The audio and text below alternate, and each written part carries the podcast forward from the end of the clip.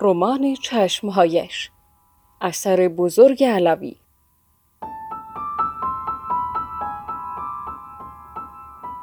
گوینده مریم امیدی. تولید شده در رادیو آرسن.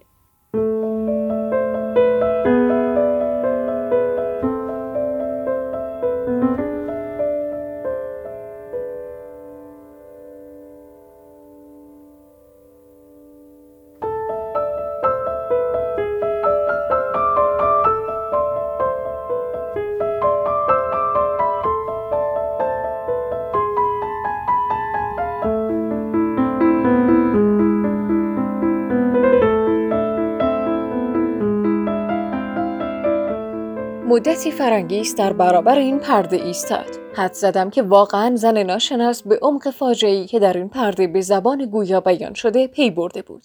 داستان دردناکی را این پرده حکایت می کند. اینطور که کشف هجاب نمی کند. این زن باز هم چادر به سر خواهد کرد و اگر هزار بار او را به مجالس کشف هجاب ببرند باز هم همان است که بوده. استادی و مهارت شگفتآوری در تجسم قیافه مرد که فقط در آینه دیده می شود به کار رفته.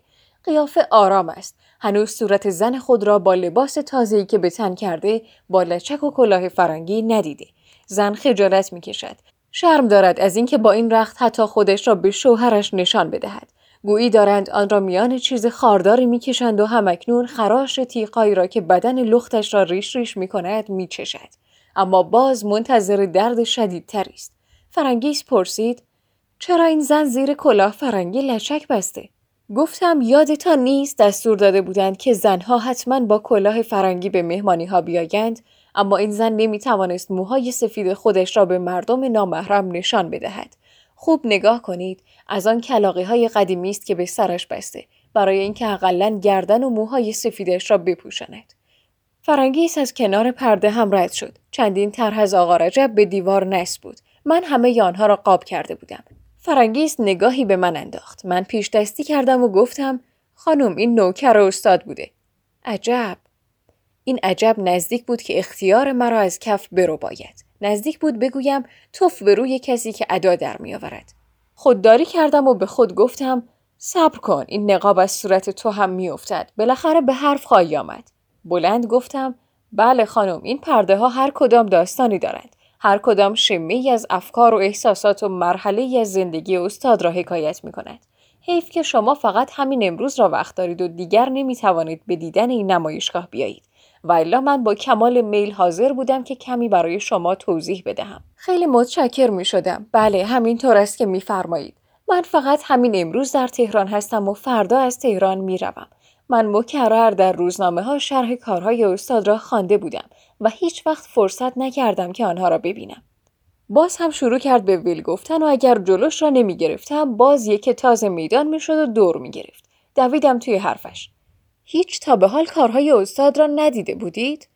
سوال من برایش تازگی داشت مخصوصا که چون در سیلاب پرگویی افتاده بود فرصت تفکر نداشت چند لحظه ای مکس کرد اما این زن قدرت عجیبی داشت و می توانست به تناسب وضعی که می‌خواست جلوگر سازد قیافهش را عوض کند اما همین یک لحظه سکوت همین چینی که بر پیشانی انداخت همین که چشمهایش را تنگ و باری کرد به من حالی کرد که درون او به این آرامی که می نماید نیست منتها از کلمات روان و خنده صورتش نمی‌شد مطلبی استنباط کرد در جواب من گفت چرا چند سال پیش هم روزی اینجا آمدم اما خیلی سرسری تماشا می کردم. گمان می کنم که پرده های دیگری هم اینجا بود که حالا نیست.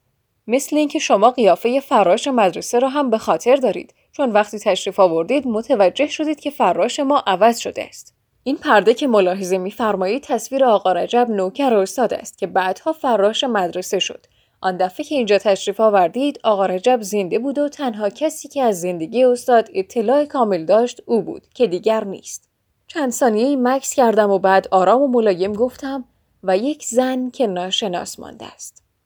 دیگر موقع آن رسیده بود که من آخرین تیرهای ترکش خود را رها کنم. استوار و آماده به حمله ایستاده بودم. خیره به او مینگریستم و میکوشیدم کوچکترین ارتعاشهای روح او را حس کنم. زن ابروهایش را در هم کشید. لبانش را نیمه باز کرد. می‌خواست دروغی بخندد. خنده در لبانش خشک شد دیگر نمی توانست مرا تحقیر کند و به بازی بگیرد اما زبانش هنوز در اختیارش بود گفت عجب داستان شیرینی و هیچ کس این زن را نمی‌شناسد؟ هیچ کس جز من این زن را نمی‌شناسد. دستهایم را از روی بخاری بلند کردم و هم مالیدم و آهسته به سوی فرنگیس رفتم و چشم به چشمهایش دوختم. رنگم پریده بود. این بار افسون چشمهای من او را گرفت. زن ناشناس یک بار دیگر قوایی از دست رفتهش را جمع کرد. بلند خندید اما صوت خنده دیگر تنین نداشت. داشت وا می‌زد از من میترسید می‌خواست از من دور شود. اما قدمهای من سریعتر بود و او میکوشید دو دستی نقابی را که به چهرهش زده بود نگه دارد. در این حال تعجب او دیگر آشکار بود. چه می‌گویید؟ فقط شما این زن را می‌شناسید؟ با او روبرو هم شده اید یک قدم دیگر هم به طرفش رفتم. دیگر فاصله ما از یک متر هم کمتر بود. زن داشت خود را میباخت. آرام و شمرده در حالی که روی هر کلمه تکیه می کردم به او گفتم بله با او روبرو شدم. چیزی نمانده بود بگویم با او روبرو هستم. اما دیدم زن هنوز از خود اراده دارد. اراده به خرج داد. از من رو برگرداند. نگاهش را متوجه تابلوها کرد و رشته سخن را به دست گرفت. می‌خواست مطلب را عوض کند. خود سوالی که از من کرد میرساند که متزلزل شده و می‌خواست بداند که کی سر او را فاش کرده است. پرسید پس نوکرش زن را به شما معرفی کرده؟ هیچ کس او را به من معرفی نکرده. من خودم او را شناختم. چند وقت است که نوکرش مرده. سه سال پیش او فوت کرد. دارایی استاد در دست او بود و آنچه باقی ماند وقف اطفال آقا رجب است. گاهی اینجا میآید. این پرده ها هم مال آنهاست؟ نه خیر اینها را دولت خریده است. دیگر چیزی هم باقی نمانده و شاید تا چند سال دیگر اصلا همه آنها از بین برود. همین الان هم بعضی از اینها کپی است. شاگردان استاد میآیند و به اسم اینکه می‌خواهند از روی آنها بکشند تابلوها را می‌برند. اصل را میفروشند و کپیه را برمیگردانند. کسی هم که نیست اصل را از بدل تشخیص دهد. جای تأسف است. حالا دیگر موقعش بود که من بگویم عجب. بالاخره برای این زن ناشناس هم چیز قابل تأسفی در دنیا وجود داشت. نگاهی به ساعت انداختم. مقصودم این بود که زن خیال کند اجره دارم و می‌خواهم او را هرچه زودتر دست به سر کنم و پی کار خودم بروم.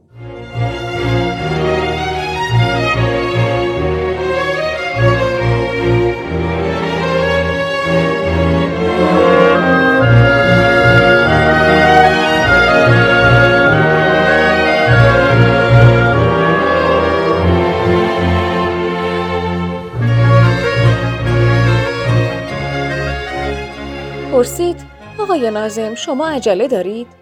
تیرم به هدف خورد. مقصودم برآورده شد. دلواپس شده بود. به او کمی میدان دادم.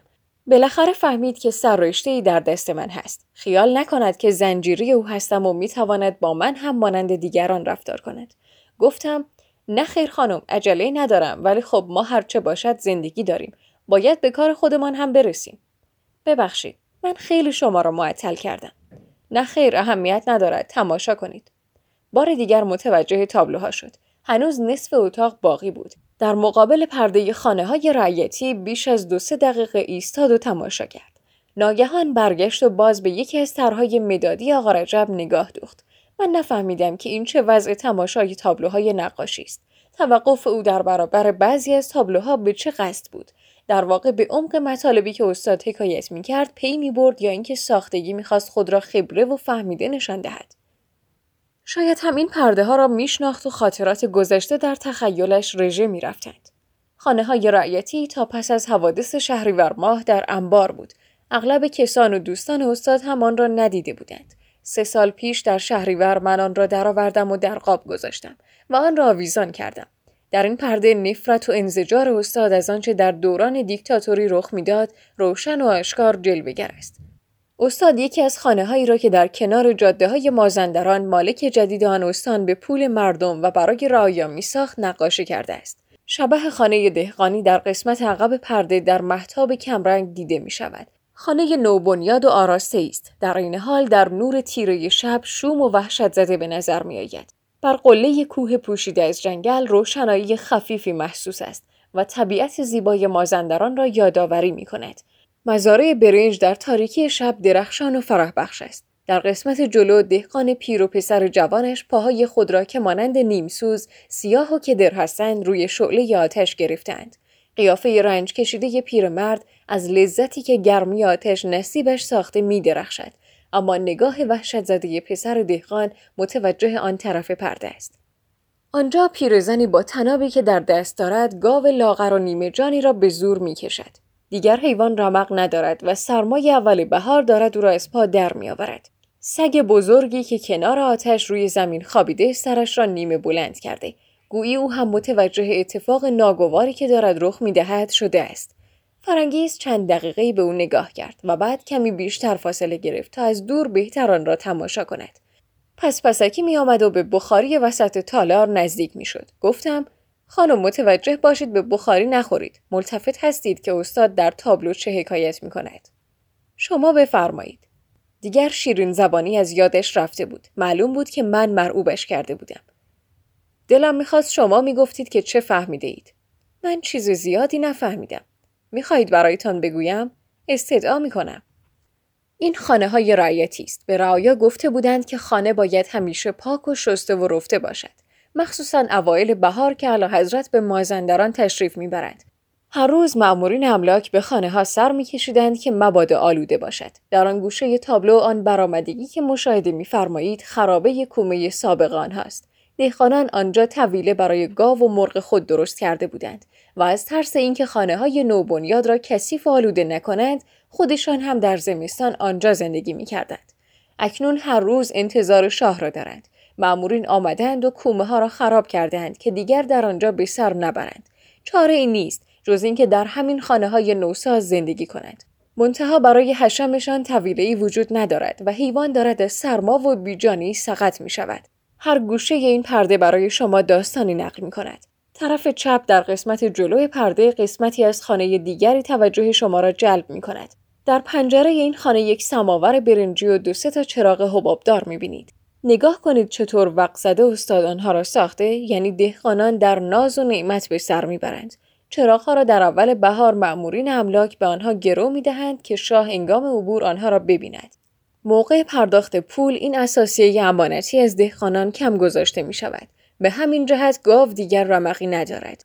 پسر دهقان متوجه بلایی که دارد به سرش میآید هست و به آن سو نگاه می کند. اول بهار فصل کار و آبیاری است. دهقانان باید با پای لخت در برنجزار کار کنند. در خانه وسیله گرم شدن ندارند. نگاهی به این سگ با وفا بیاندازید او هم دارد به پیرزن دهاتی که شاید مادر این جوانه است نگاه می کند. شاید اول همین سگ متوجه بلا شده و صاحبش را آگاه ساخته است. آقای نازم این پرده اصل است یا بدل؟ این پرده اصل است.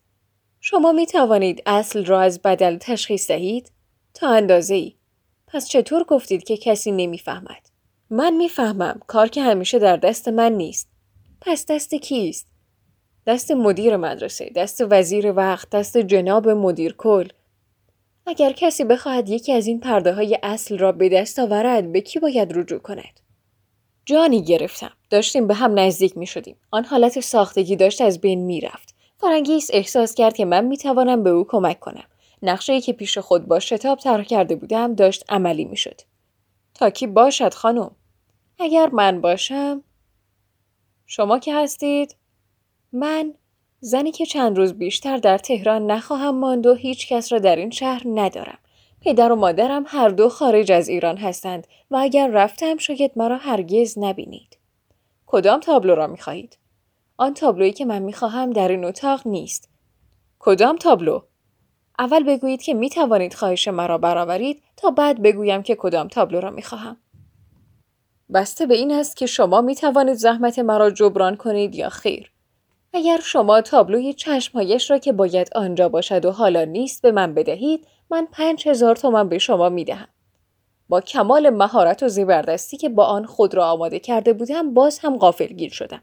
تصور نمی کردم که این زن با چنین جرأتی پیشنهاد دزدی به من بکند.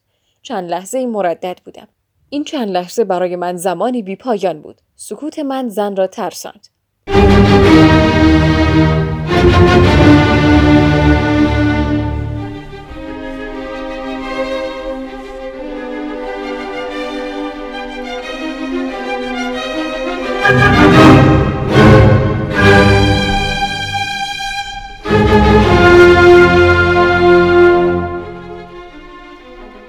می‌دانم که این پول را شما برای خودتان نمی‌خواهید. می‌دانم که باید به وزیر و مدیر کل بدهید. برای چه مرا وادار به دزدی می کرد؟ آیا فقط برای اینکه تصور کرد که اینجا دزد بازار و هر که است و من هم در این جنایت شریکم و یا اینکه ترسید اگر بار دیگر به این موزه بیاید از این تابلوها اثری نخواهد بود یا اینکه علاقه به پرده چشمهایش به او جرأت داد و به من پیشنهاد دزدی کرد و وقتی فهمید که می‌توان آن تابلو را برای همیشه نزد خود داشت تصمیم گرفت که شاهکار استاد را برو باید و به خانه ای ببرد. اما چه جرأتی؟ چطور از کجا آنقدر گستاخ شد که شرافت مرا فقط در مقابل پنج هزار تومان بخرد؟ فقط پنج هزار تومان. ده سال است که من در این مدرسه خراب شده پشت این میز لکنته نشستم و با وجود دوست های ناتویی که به عناوین بازرس ویژه مالی و مدیر و وزیر به اینجا آمدند نگذاشتم یک صفحه خط استاد بیرون برود و حالا این زن که معلوم نیست از کجا آمده از چه راه پالتوی شیک بر تن اتومبیل شیک زیر پا دارد آمده از شرافت مرا با پنج هزار تومان بخرد. آخ چقدر دلم می‌خواست این زن هرزه را از مدرسه بیرون می‌کردم. چقدر دلم می‌خواست به او بگویم خانم یک بوسه به من بدهید و تابلو مال شما. نه این زن هر جایی مقصود مرا نمی‌فهمد. دلم می‌خواست به او می‌گفتم خانم یک شب تا صبح در آغوش من باشید. تابلو مال شما. از کنار بخاری رد شدم. به گوشه تالار درست روبروی او کنار دیوار مقابل به فاصله ای که دورتر از آن در چهار دیوار تالار میسر نبود رفتم. و آنجا روی میز کوچکی که مخصوص دفتر و یادبود تماشا کنندگان بود نشستم. پاهایم را روی هم انداختم. دستم را زیر چانه گذاشتم و به او خیره نگاه کردم. رنگم پریده بود. تمام قوه و قدرت معنوی خود را جمع کردم و تصمیم گرفتم. خانم فقط پنج هزار تومان؟ شما موافقت کنید که پرده را به من بدهید هرچه بخواهید خواهم داد. هرچه بخواهم خواهید داد؟ چشمانش برافروخته شد. غضب کرد نمی‌دانم. من تمام تارهای روح این زن را یکی یکی میشناختم. ساعتی بیشتر پیش من نبود اما من با این لب و دندان و گونه و پیشانی و چانه همچنان که اجزای صورت خودم را می شناختم آشنا بودم. ساعتها پی در پی آنها را مطالعه کرده بودم. سالها آنها را روزی چندین مرتبه دیده بودم. فقط چشمها برای من مرموز بود. اما این نگاه غضبناک را تصور نمی کردم. این نگاه شبیه به نگاهی که نیم ساعت پیش دل مرا آب کرد نبود. این نگاه یک حیوان گرسنه بود. شاید هم قصدش تحقیر من بود. اما این حالت چشم فقط یک ثانیه طول کشید. در وهله اول معنای جمله را آنطوری که من در نظر گرفته بودم ادراک نکرد. اما بعد فقط به اندازه یک چشم به هم زدن معنای دومی آن را پذیرفت. به طرف من آمد و باز معدب و مهربان گفت هر مبلغی که بخواهید می‌دهم. اما من پافشاری کردم و باز گفتم هر چه بخواهم می‌دهید؟ این بار با لحن دیگری گفتم. بیشرمی در آن نبود. می‌خواستم از او قول بگیرم که آنچه من می‌خواهم بدهم. او را ترساندم اما خودم هم ترسیدم. با قدم های تند آمد مقابل من ایستاد. خشمالود به من نگاه کرد. با چشمهایش می‌خواست در عمق روح من رخنه کند. خیال کردم می‌خواهد مرا بزند. بلند شدم و ایستادم و خیره به او نگریستم. این بار حالت چشمها شبیه به همان حالت مرموز و پرمعنایی شد که استاد در پرده ثبت کرده است. حالا فهمیدم که چرا چشمها در تابلوی استاد معنای گوناگونی دارد. چرا گاهی انسان را میگریاند و گاهی از همه چیز بیزار می کند. یک قدم دیگر آمد و گفت بله هر چه بخواهید می دهم. به شرط اینکه بیشرم نباشید. قبول کردم. نشانه خانهتان را به من بدهید. امشب آن را به خانه شما خواهم آورد. چرا همین الان نمی‌خواهید آن را به من نشان بدهید؟ بالاخره باید معامله انجام بگیرد. چرا نمی‌خواهید همین الان معامله انجام بگیرد؟ همین جا به من نشان بدهید. همش که نباید مطابق میل شما باشد.